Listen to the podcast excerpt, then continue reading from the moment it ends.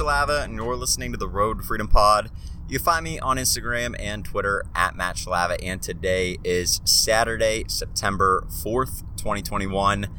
It is a good day to have a good day. I'm pretty pumped. So, we got the day started off early, and I got up a little bit later, actually. Not like super early. I think I got up around like 8.30. So, pretty late for me. I, I like to get up on like a Saturday, at least around like somewhere like five to six. It's tough sometimes because I end up staying a little up a little bit later on Fridays than I normally would.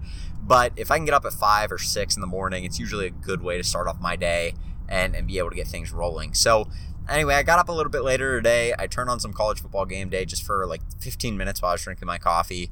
I'm not sure if I'm going to be doing that very much because I did realize it was just a very like a very vast difference in the way that I approach my day, starting off watching ESPN versus like doing the miracle morning routine that I've been doing in the morning, which is just super helpful. I don't know. I think it like really kind of gets me like focused for the day and kind of gets me thinking about what I want to do for the day and what sort of things I worked on the day before. So that's something that I, I, I do stress a little bit. I think that having a routine in the morning is vital, and I think I will be doing that in the future and like even on the weekends, stuff like that.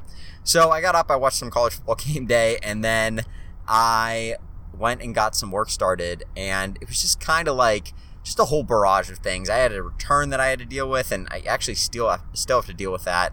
Uh, it may have went to a return case, which is not good. You do not want that because it just it negatively affects your eBay metrics. So I would recommend if you get a return in, immediately looking at that return, inspecting it. And I think none of us really want to do it just because like it stings a little bit getting a return, but that's what I should have done, and I may pay for it by getting my eBay metrics negatively affected by that.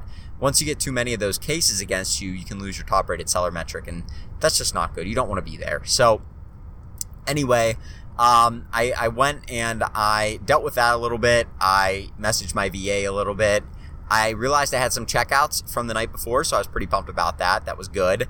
And other than that, I just focused mainly on doing some smaller things throughout the day. I there was a, a sneaker release this morning which I had forgotten about.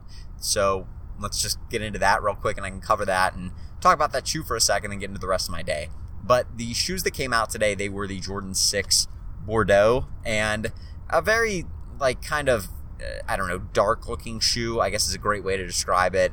Dark maroon, black, dark gray, like just overall a very, very dark shoe. And the colorway was pretty decent. I mean, if they would have thrown that on a Jordan 1, I think it would have done phenomenally well. Jordan 6 isn't nearly as popular of a model as a Jordan 1, a Jordan 4, a Jordan 5, um, and a Jordan 11. 11s are pretty popular as well. So Jordan 6s do not hit the same way that those sneakers do but they're still one of the more desirable Jordans out of all 36 or 35 of them they've made so far. So those came out and I ended up going for those. Saw prices were decent in bigger sizes. I went for sizes, primarily sizes 13 and 14. When there's a shoe, this is just a small tip. There, when there's a shoe coming out and it doesn't look like it's going to be super profitable, one, it helps if you live in a state that doesn't have clothing tax. So that's that's that's that's helpful. But two, it's very helpful if you go for bigger sizes because people that want the shoe, there's still going to probably be the same amount of people that want the shoe in every size foot,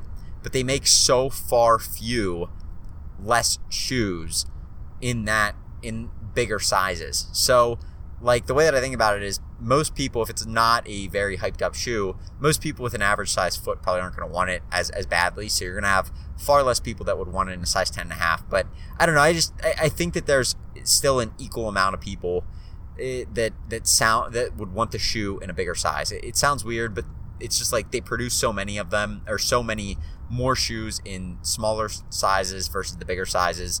But there's still a lot of people with big feet, so they're gonna want the shoes, and especially when you have a shoe that's not very hyped up, the the shoe is even less produced usually, and that tends to lend to bigger sizes doing better just because there's so few of those already.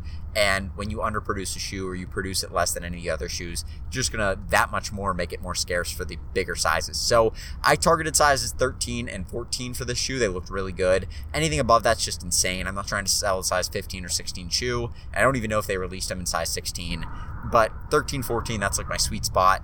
And I ended up getting a pair of 13s, and I think I put them up on eBay for about two I want to say 258.99 was my target price because I was going through and I saw that that was the the like kind of like the the lowest point that I felt comfortable listing it at with the amount of shoes that were on there right now versus the market. So I just kind of looked at it and I saw a ton of them listed right around 259 and 258.99, which is a weird price. I don't know why everybody just didn't start out at 259.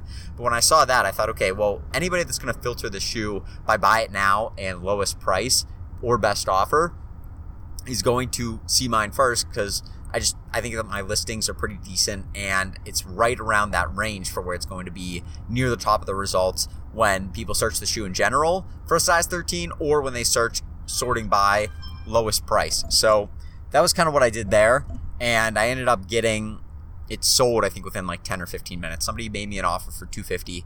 I took 2 bucks off of them and offered them 257 and I believe that they just took it right away. So they paid 257 for the shoes. Cost was 190. Uh, no fees on eBay because they are sneakers that are athletic shoes that sold for over 100 bucks. And I am probably going to profit somewhere around, I'd say like 50 to to 55 bucks on those once it's all said and done. So good, good release there. Pretty pumped about that, especially because it was a more, it was like not that desirable of a shoe. Nothing that crazy about the colorway. Nothing that popped. It wasn't a crazy collab. It was just a regular shoe. So those came out, flipped those, made a quick 50 bucks, and then got a couple things sourced, which I was pumped about. Like one of my favorite things is waking up and seeing that I have a charge on one of my cards. It sounds very bizarre because most people, when you wake up and you have a charge on your card, it's like my card's been hacked. But usually when I have that happen, it's because a bot checked something out overnight for me. And sure enough, one of the bots that I was running did check something out overnight. So I was pumped about that. That's going to be good profit. I'm just slowly trying to increase that amount of, of like capability because I think botting is a super useful tool, but it can't be your only thing that you rely on. Once you start to really take advantage of a site and like really start to, maybe that's not the best word, but once you really start to take a lot of stock of something, sites start to notice, and you do not want to be on somebody's radar. So you don't want to have Walmart or Target completely block your IP or, or worse, block your address because that's happened to people where like Walmart or Target will literally block their home address. And now, now what are you going to do? I mean, you could ship it to your neighbor, but your neighbor may not be cool with that, or you could, you may just not have to use that site anymore. And think about Walmart. I mean, they are Amazon, but brick and mortar and and they are slowly transitioning to being more Amazon like online as well. And if you get one of those stores to not allow you to buy from them, that is a that is tough. I mean, that is really really difficult. I'm one of my one of my buddies is going through that right now, and I'm just like, man, I have no idea what to tell you. I mean, I could definitely resell not using Walmart because there's so many other opportunities out there, and he can as well. It's just it's just a tough blow. I mean, you you need every every tool you can have, and a lot of these sites are like tools where you can buy a good amount of inventory from them as long as you don't abuse it. And it's just, it is what it is. It's tough sometimes. So I'm trying to be cautious about that, still make money, but also not completely blow some site out and like get my, my, forbid like my house banned or or my IP address banned. So anyway, that's that was nice to wake up to a checkout. I got a couple other checkouts throughout the day, so I was happy about that. Those should sell pretty well. I'm targeting. I'm just really really looking at trying to check out some toys and, and trying to be able to find what the biggest toys are going to be this year because with all the shipping delays, with all the, the things, it's just going to be really tough to find a lot of stock. You're going to have a lot of parents knowing about the shipping delays that are going to be going after Christmas toys a lot earlier this year. And you're going to have a lot of people that are going to be targeting um, Christmas toys or just Christmas stuff in general because it's going to be so backed up. So I'm really trying to get ahead of the curve with that. I have been trying to allocate a little bit of my time each day into learning something more, learning something new about that kind of stuff. I've slowly transitioned. I've been doing a little bit of tech stuff, and I got a decent kind of source for tech that I've been using. And then I've I've kind of have a source for a few sources that I use for video game information, and I slowly want to transition transition into learning about a lot of of like toys and just like collectibles, things like that, because there is so much out there. And I think a lot of us we get caught up in Funko Pops or we get caught up in the latest like Loungefly release or like any of these releases that everybody knows about.